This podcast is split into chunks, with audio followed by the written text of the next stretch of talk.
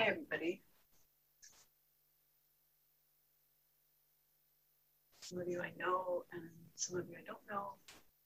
Um, let's welcome each other in all of our embodiments.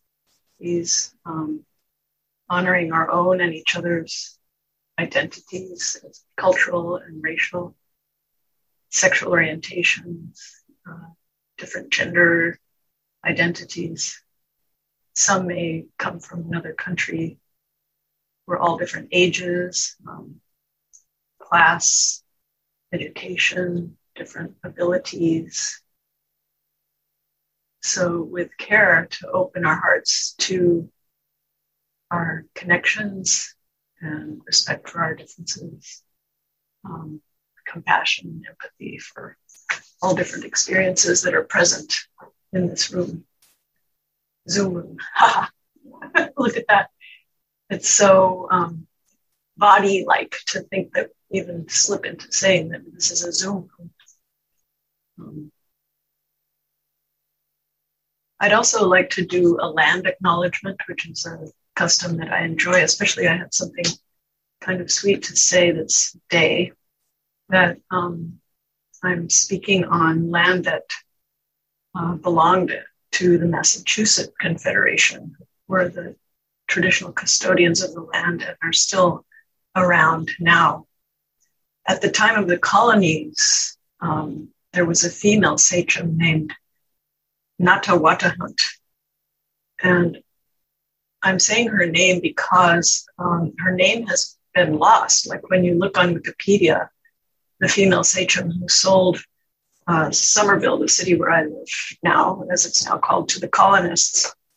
Um, they say they call her the squaw sachem or the she sachem. Then they say that nobody knows her name, but I've been endeavoring to find out more, and I was able through friends to unearth her name, and even to give it back to an indigenous scholar who didn't know it.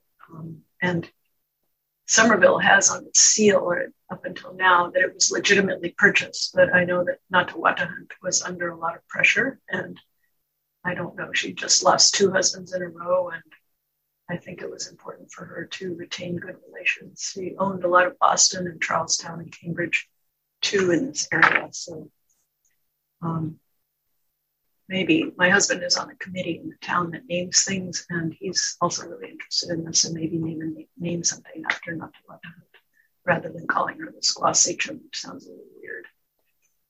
So, um,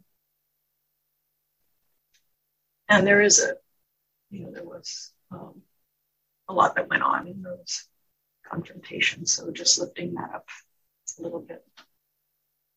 Now, I was to give this talk in August, and I had set the frame of the body over a year ago. And oddly enough, in August, my body intervened and I w- and ended up in the emergency room instead of giving the talk. I had an episode of gastritis um, due to trying to, or due to taking more ibuprofen than I should have for back pain. So I just think that's relevant. And I kept the title because I felt like somehow the universe intervened on, on a very uh, powerful level to make it both impossible to give the talk and also possible to give the talk because now my body is in a sufficient uh, harmony that I can sit here and deliver it.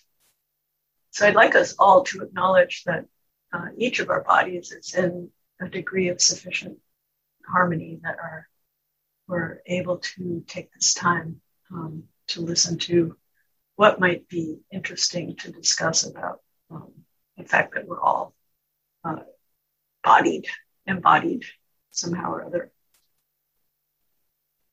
And I find that um, some of the gold of Buddhism um, really had to do for me with um, discovering the awareness in my body and discovering the experiential body as a place of really interesting investigations, as a place of both pleasures and pains, and offering ways to deal with being embodied and reflections on sort of the ultimate nature of what this is, as well as the cultural nature is kind of what my talk will be.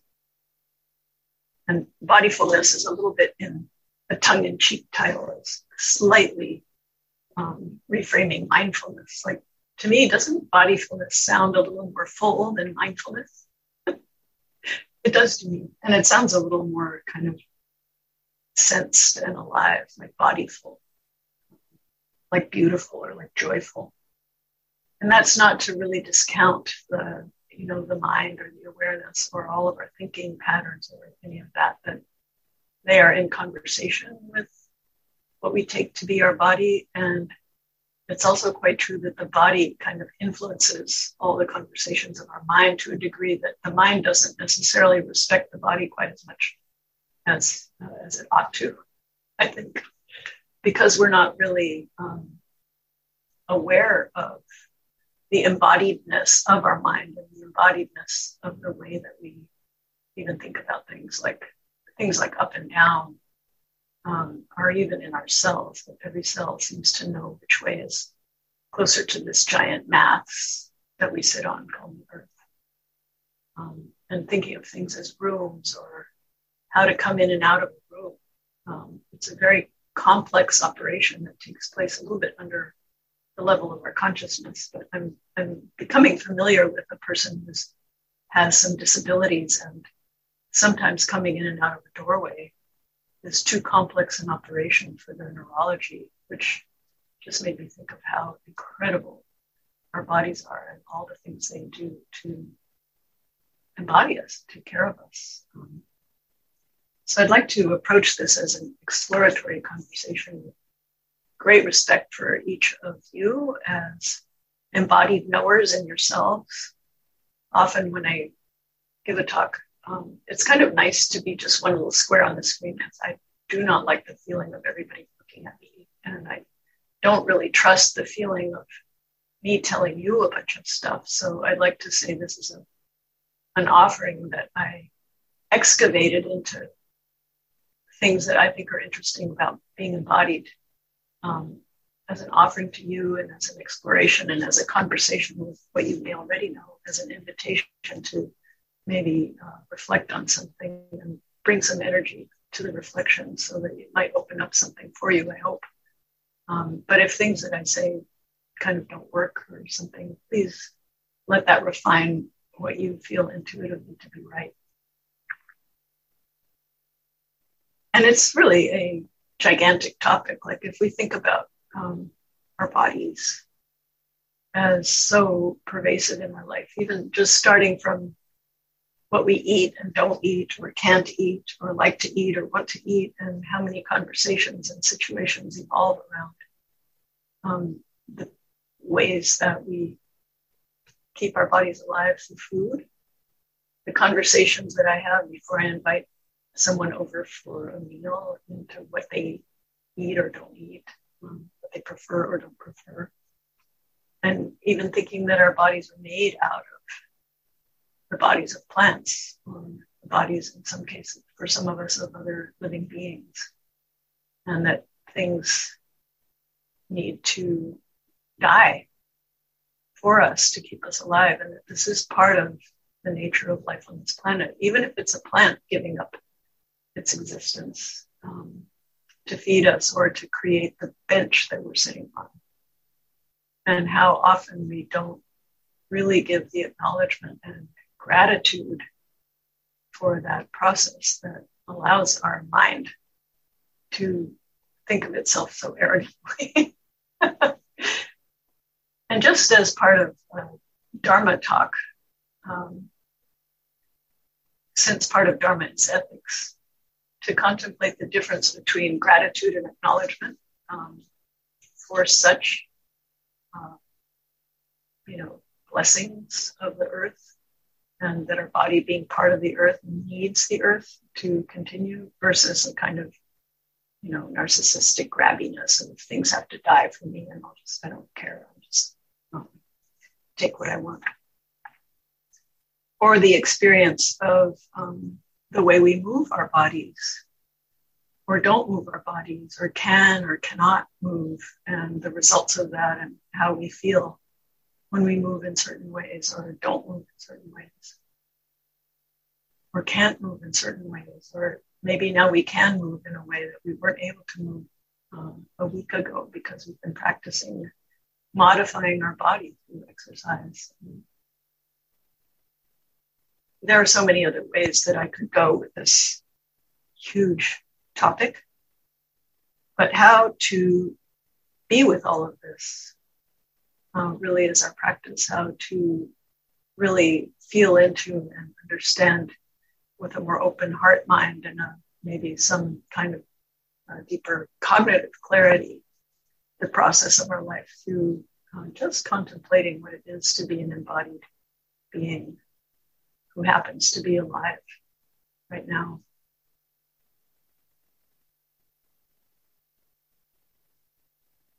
Our bodies also need different kinds of supports and shelter. And for some of us, we just need stairs and a door. For others of us, we may need a door that's wider and opens automatically, or we may need an elevator or a lift to move around in that embodiment, or that may be in the future for some of us. So, bodies also have kind of needs for support and needs for connection, needs for love, needs for understanding. our minds also have certain kinds of needs for support and understanding from each other and from the world. So I'd like to say too that the meditation practices and ethical and contemplative practices of Buddhism have been very important as supports for the mind and supports for well-being. It seems, um, I'm going to quote this, Dr. Ruby Gibson, um, who's a mixed blood, indigenous and Mediterranean and mestiza person. Like can't really see this very well, but um, I'll give you the title later if you're interested. It's called My Body, My Earth, the practice of somatic archaeology. And she asserts that the body is always looking to heal. And I think our minds too are, all, are always looking to heal and looking to heal within the particular context of uh, where our life arc is right now. looking to heal within the context of the traces that each of us has brought into our present moment experiences. Like it may be what you ate recently, or an encounter you had today, or the bulk of your day, which still is impacting you a little bit. Um, it may be as a Haudenosaunee say, the seven generations behind, and even the seven generations that we're looking ahead, since actually being present together right now may be part of something that we'd call like a wish or a hope for healing in the future, or a wish or a hope for a track to place our feet on that was going to lead somewhere um, beautiful that otherwise we might not have access to.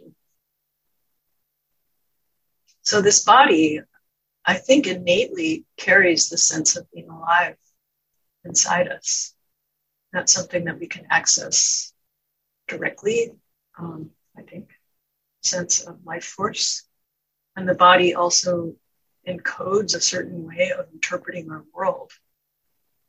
And our experiential body may not actually be what the body is, because the body is telling us what the body thinks we need to know. Like when you need to pee, it's not like you can go down in a in an x-ray and see your bladder there. You just get this sharp signal that cuts through other signals and tells you you better go. And it protects you from having your bladder explode you know? And it also um, no matter what you're involved with eventually that signal is designed to sort of like a needle through all the layers of consciousness to impel you to go and uh, move yourself to a place where you can do this so our bodies are in conversation with the natural world and in conversation with our minds and our hearts and our pasts and our world and other people.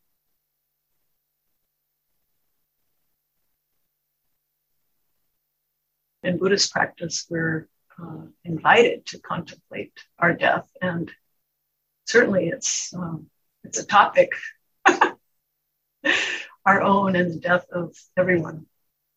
Um, I recently uh, performed a death meditation guided by a Buddhist monk who seemed to be Swiss or German or uh, one of those nationalities wearing the robes of a monk, uh, orange. And he invited us to picture ourselves uh, on a bed in a room with white linen sheets and that we were all alone and that the last family member had left and then proceeded to invite us to um, experience whatever we experienced on the news of that this would be our final hour and um, and very skillfully led at least my mind through you know emptying the contents of this life like the identity that i was and the stories that i had about myself and the stories that i had about everything sort of emptying it into the zero of the unknown of death or you didn't use those words but something like that and i had a pretty powerful sense of what letting go into that might feel like experimentally. It felt um, quite interesting. And I also noticed that um, this man who officially doesn't have a family, or at least as a monk, you know, uh, doesn't um, think of sort of being in a messy room with like all your family around you telling you how much they love you, or somebody holding your hand, dying then, or dying in that way.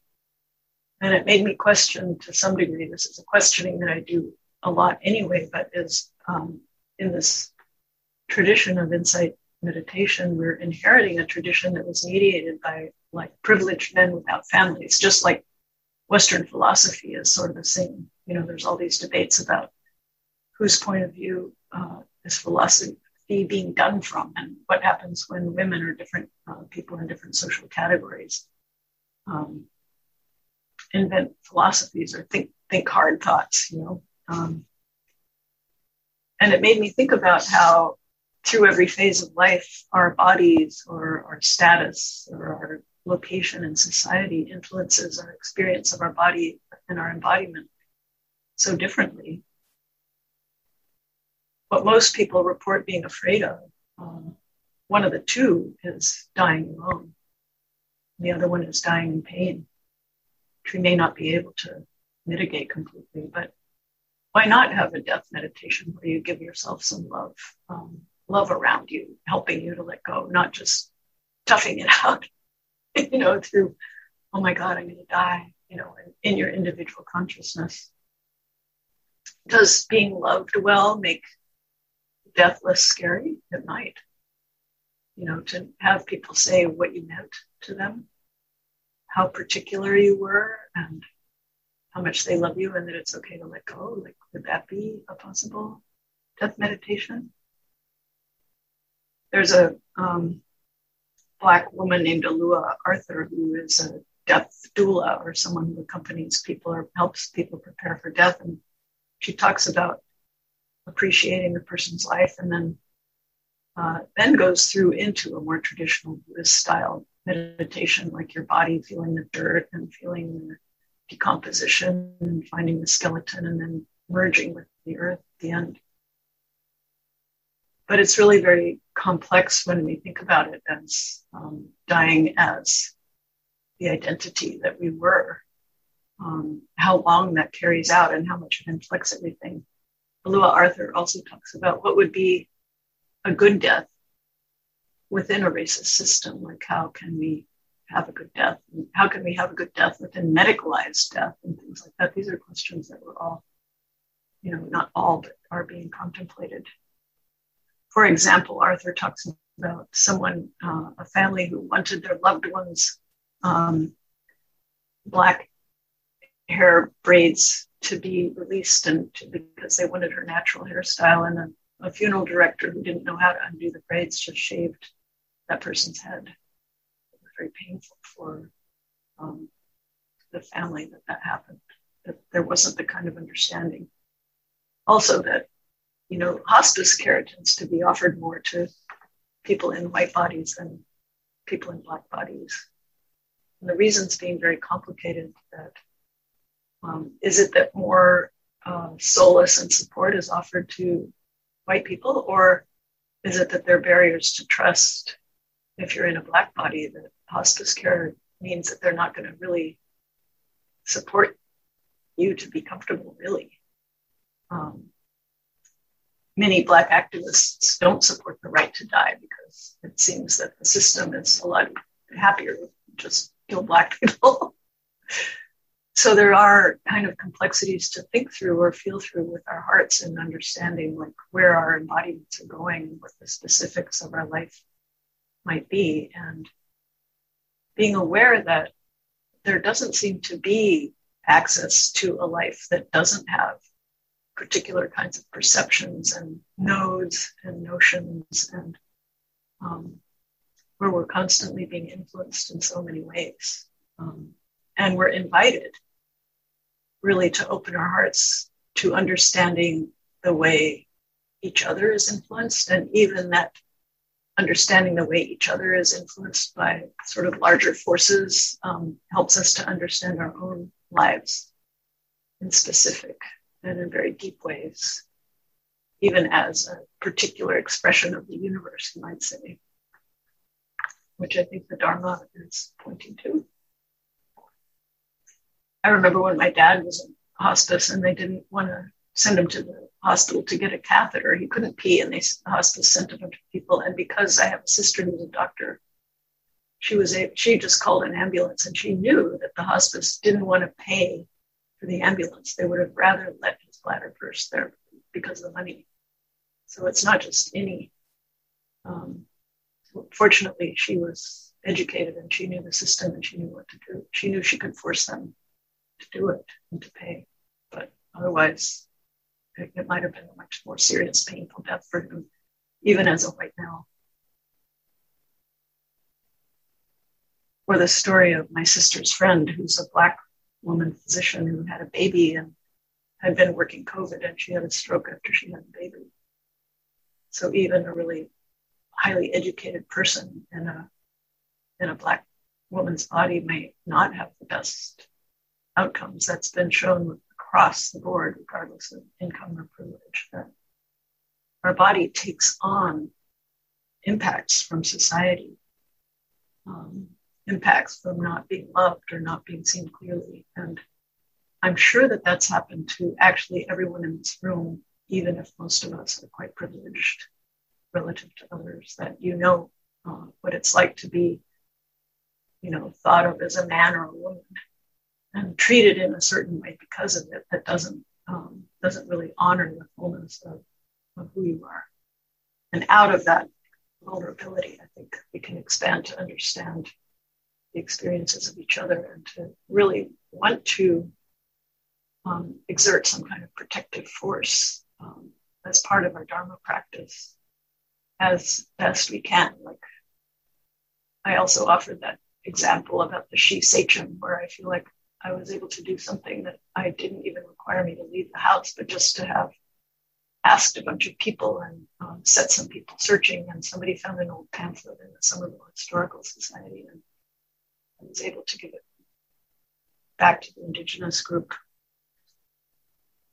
So, in contemplating our bodyfulness, um, you know, a certain reflective capacity is important. And it's not to be like we have to do it all in this non intellectual way or non conceptual way.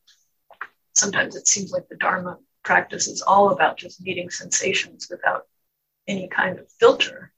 But actually, our sensations are already filtered for us by our bodies. But what I'd like to do now is to talk a little bit about the internal experiential um, body and how our history gets graven onto our bodies internally that um, say, you know, I've been talking about things that are largely uh, difficult, and trauma is an important subject in psychology, therapy, and um, in Dharma practice as one of the varieties that causes suffering, one of the varieties of experience that's suffering. And I have a cousin who is a trauma therapist, a psychotherapist, and she says it's really it's like a brain injury. It's a physical injury um, to your system. And it causes a blank for different kinds of distortions in the way we process information, the way we process um, our sensations, the physical world, and input. And it can occur to all kinds of degrees and all kinds of levels. I don't know if any of you have read the book My Grandmother's Hands by Resmaa Menakem, but um, there are chapters on the trauma of white people, the trauma of black people, the trauma of police. And Menakem's idea is that police are trained and also they are have a dangerous job. And some of the shootings that police do are because they're having a trauma reaction that completely bypasses their thinking mind or their ability to reason. Um, it provides a kind of space of forgiveness and understanding, but it's also controversial because it seems like, you know, sometimes trauma can be cited as a way of having people not be accountable for their behavior. And that's really difficult too. Like recently, I had a friend, had an argument with a friend who said something. I mean, I felt like I was walking into it in the most innocent, you know, way. And that friend said something to me that was really hurtful. And then afterwards they said, Well, I was triggered. And it was like, Well, what am I supposed to do with that? Like, are you sorry? like that. But I'd like to take it as a non in a non-frivolous way to say that um, usually the way to heal trauma, um, as it's understood now, is actually to go through body sensations and to feel uh, the contractions and to find your way through the experiential body um, into healing. So this book, uh, My Body, My Earth, um, by Dr. Ruby Gibson, is the practice of somatic archaeology. So, as she says, the body's always looking to heal. And she found that many of her therapy patients came back again and again with the same symptoms for many years. And it was because of these memory patterns that were encoded in their bodies um, as patterns of sensation. And she says the body's language isn't language. Like you can't think your way out of some of these um, maps or body patterns. It's actually through sensation that you can discover and unlock and heal some of the traumas that you're carrying. So I feel like this really fits so beautifully with the Dharma practice of being with sensation body, even being with uncomfortable sensation, and finding a way to either be with it or intentionally move attention to somewhere where you can pay attention and then kind of um, there are ways in um, called somatic experiencing that um, have very specific patterns of moving into and out of areas of uh, difficult sensation. So drawing up into awareness um, places in our body, and uh, there's all these emotional and cognitive patterns that are associated with it. Drawing it into awareness, being with it, and often the support from a skilled uh, helper, teacher, therapist, allowing uh, those experiences to digest. And it's become pretty established that um, there's such a thing as inherited uh, pain or suffering. I don't use the word trauma. I keep using it. This I don't want this to be just only a trauma talk because I'd also like to lift up the beauty of being able to be with it, to heal it, and um, as I said earlier, sometimes having a, a practice context or a person or a skilled uh, therapist or even just someone who really cares about you um, to be there with you well, to help you through stuff that's hard. I mean, that's just an old human thing. It's not it's not necessarily a you know fancy dancy thing that we just figured out now in the modern time because we're so superior. and we're actually the same bodies as we ever were. Um, so some of these being with people in in each other's pain as a healing practice is ancient. Um, but I'm thinking about you know the, uh, the experience of my grandmother who uh, had her child taken away because she uh, committed an infidelity in her marriage in the 1930s, and she uh, got divorced from the family and disappeared and how this experience affected my mother, affected my sisters and me. Um, even on a biological level, they say that if something happens to a woman while she's pregnant, then the eggs, if it's a female baby in there, a female fetus, that the eggs that that fetus develops carries some of the traces of that trauma from the mother. And so that sometimes trauma even skips a generation that your mother's mother, um, if she had something really uh, difficult happen to her, um, you may need to heal some of that in your body, in your mental patterns, and your emotional patterns, and things that you do again and again that don't seem to serve you or don't seem to work anymore. And what um, what can body awareness help us to uh, feel into some of those places, to feel into the, like encouraging us to be able to find the place where it's tight, uh, find some of the stuckness in our heart and just rest with it as stuckness at the time, not forcing it open, but inviting um, some expression. And it doesn't always get resolved cognitively, or sometimes it just resolves because we were willing to hold it like a like a baby, you know. So her, so Ruby Gibson's somatic archaeology is I notice something going on. I sense it through my body. I feel the associated emotion with some of the kind of awareness of lovingness and openness as uh, we've just encouraged in the body meditation. I feel the associated emotion. I interpret the sensation. I kind of say, like, I think I know where this is from. I sometimes that can be through imagery or sometimes directly knowing. And then I reconcile. I reconcile with it. And the reconciliation that we have with it, that uh, can be a really deeply corrective experience um, to digest things that no longer serve. Like the trauma reaction is actually protection. Um, you know, as they say, you know, the Iraq veteran that hits the dirt when they hear a noise, well, that was adaptive at one time. It doesn't serve them now. Um, so there can be sometimes ways of healing uh, trauma through um, these experiential, very body based types of therapy. And the blessing of some of this is that um, we can start to really trust our intuition and trust our gut and actually be listening for the signals from that gut. You know, and there was a column in the New York Times this Sunday, I think, you know, one of those dating love love advice columns about somebody saying that um, they felt funny about the person they were dating and they trusted their gut and walked away from you know, the invitation. The person wanted to marry them on the second date or something. And set off some alarms. And they decided that they were going to trust their gut and they walked away. And then there's a story about why that was a good thing.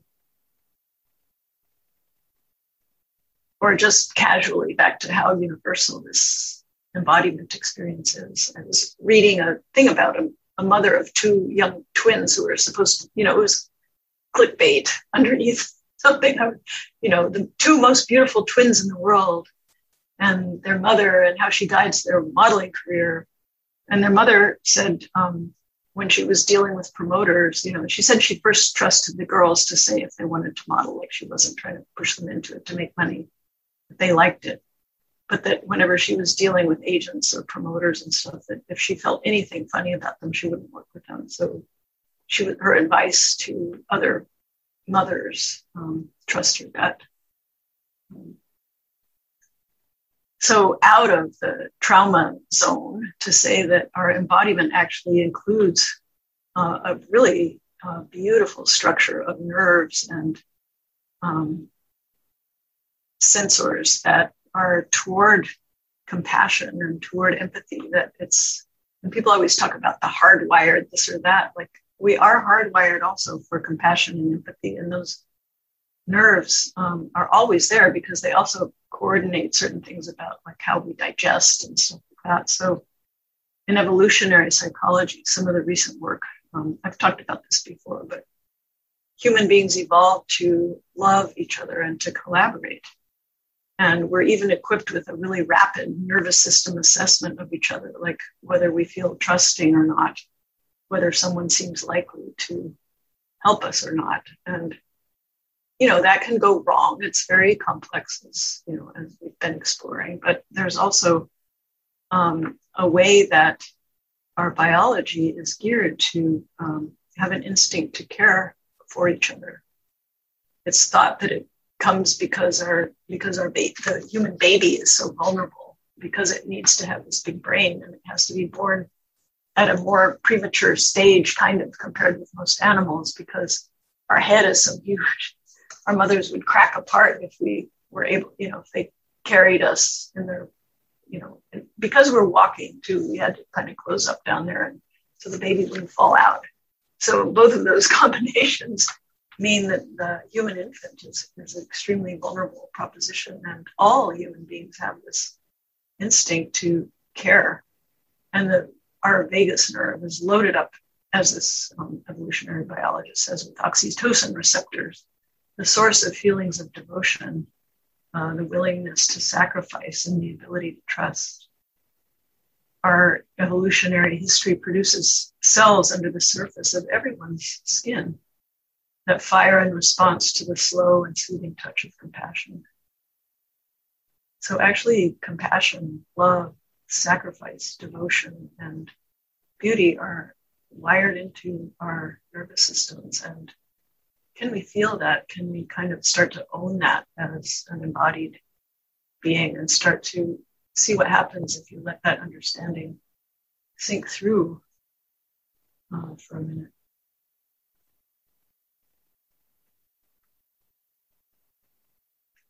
So, this feeling of sensations and moving into the body is traditionally what's offered as the first foundation of mindfulness.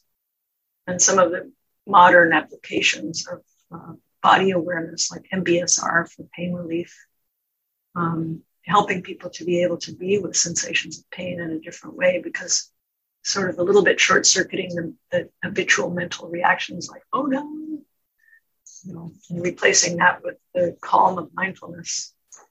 And even there, um, it's a friend of mine, Zayda Vallejo, who's a Colombian uh, MBSR teacher, discovered early in her career something that has been developed much more as trauma informed mindfulness.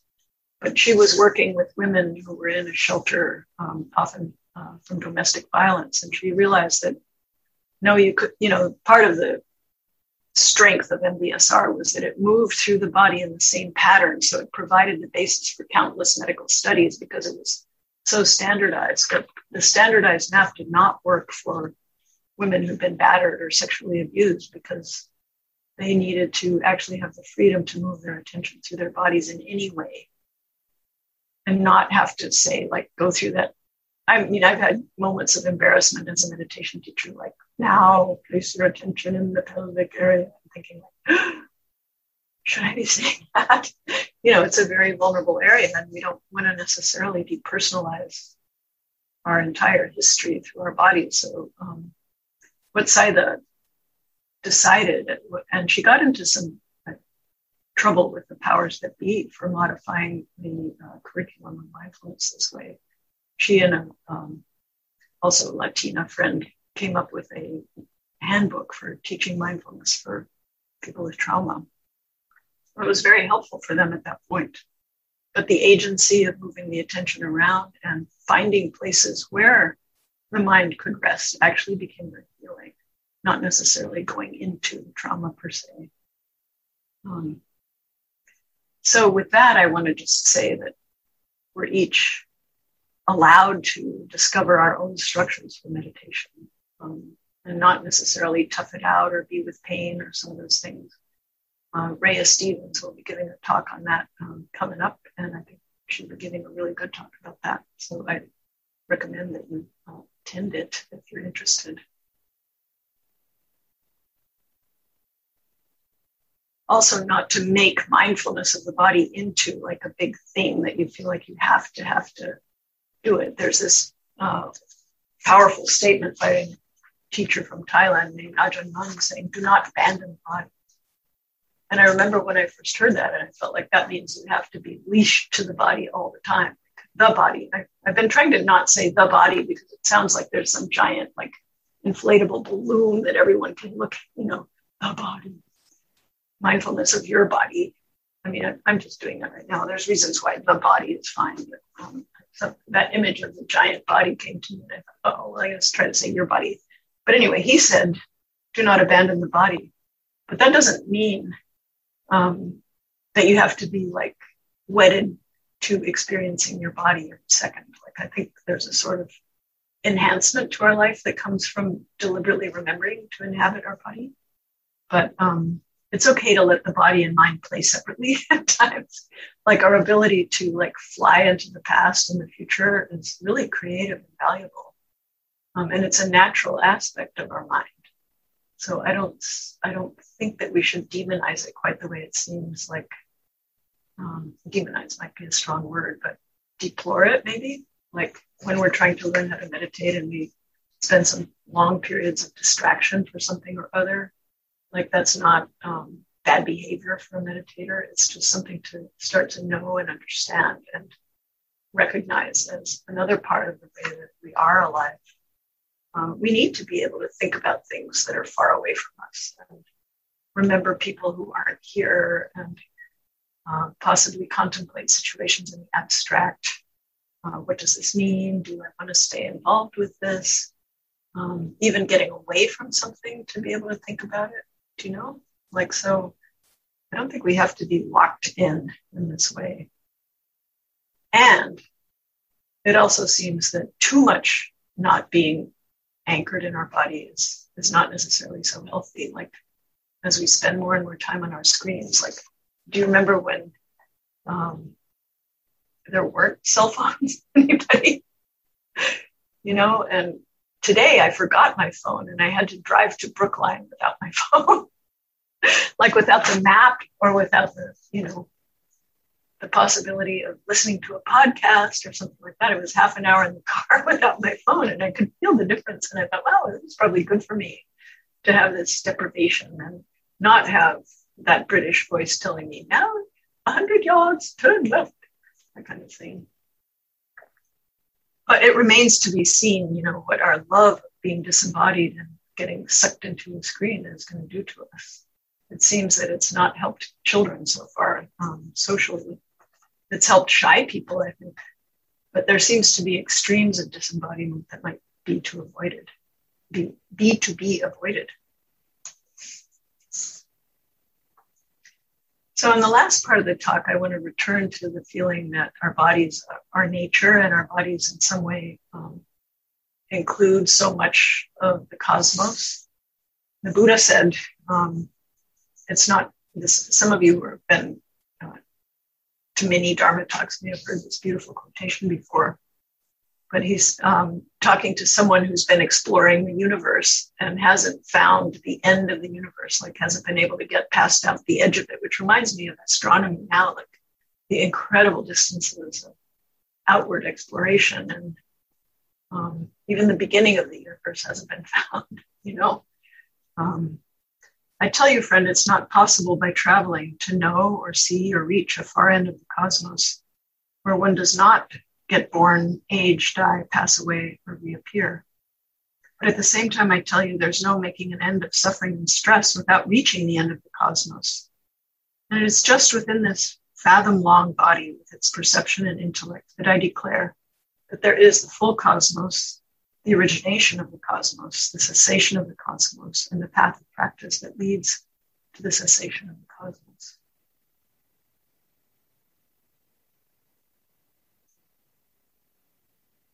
So it's not without reaching the end of the universe that there's a release from stress. Um, now, I don't, you know, release from stress comes from entering the body to some degree, as I've been trying to discuss.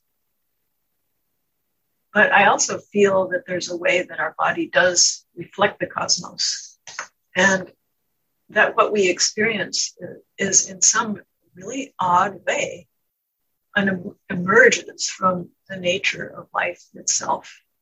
So all of the stuff, the distraction, the pain, the things we can't help, you know, the relationships we'd rather not be part of, all the inequities, the system that seems broken, all that stuff.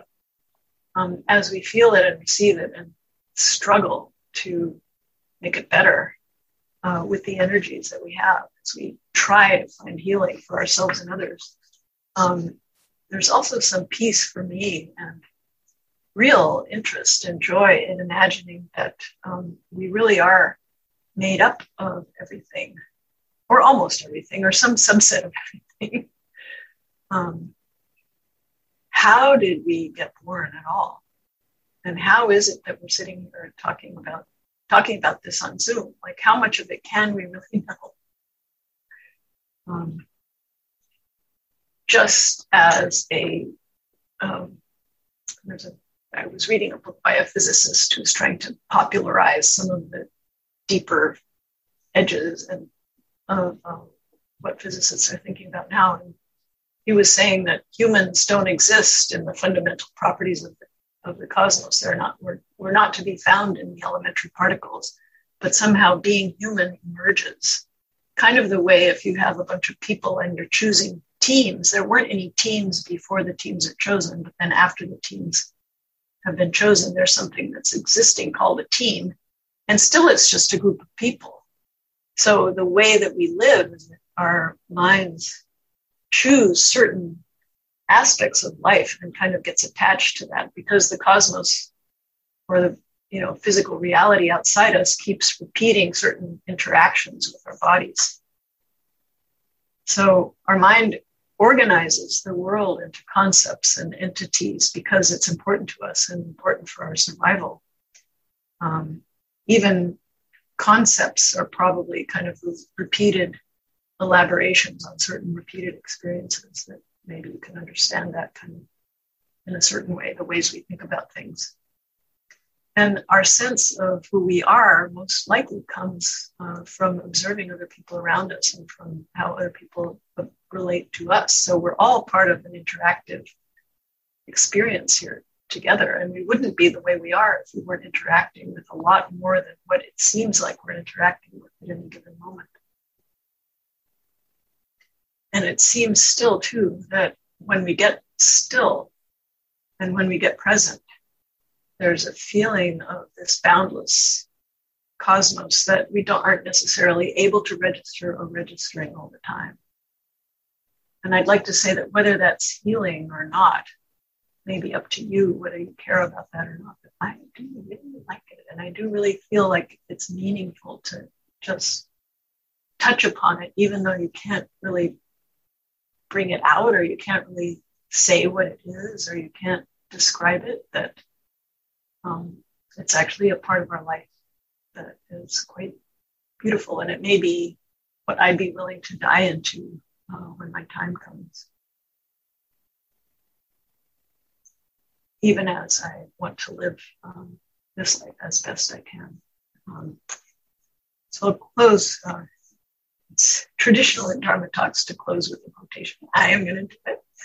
Um, it's from that physicist, uh, Carlo Rovelli, and saying, I have already drunk deep of the bittersweet contents of this cup. And if an angel were to come for me right now, saying, Carlo, it's time, I would not ask to be left even long enough to finish the sentence. I would simply smile and follow.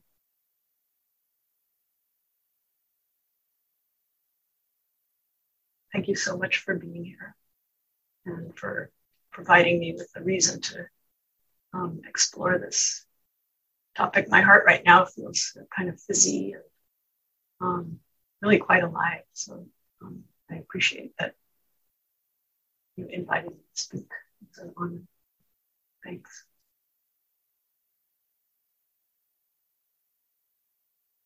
Should we just um, meditate for a bit or?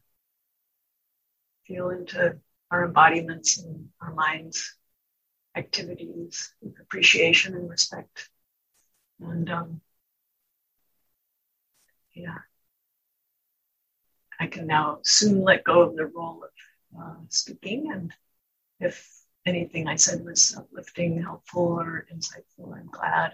If anything I said was uh, not something that you could go along with, I'm, I'm happy for you not to. Um, so, and I hope that it was as helpful as Anne has said. Thank you.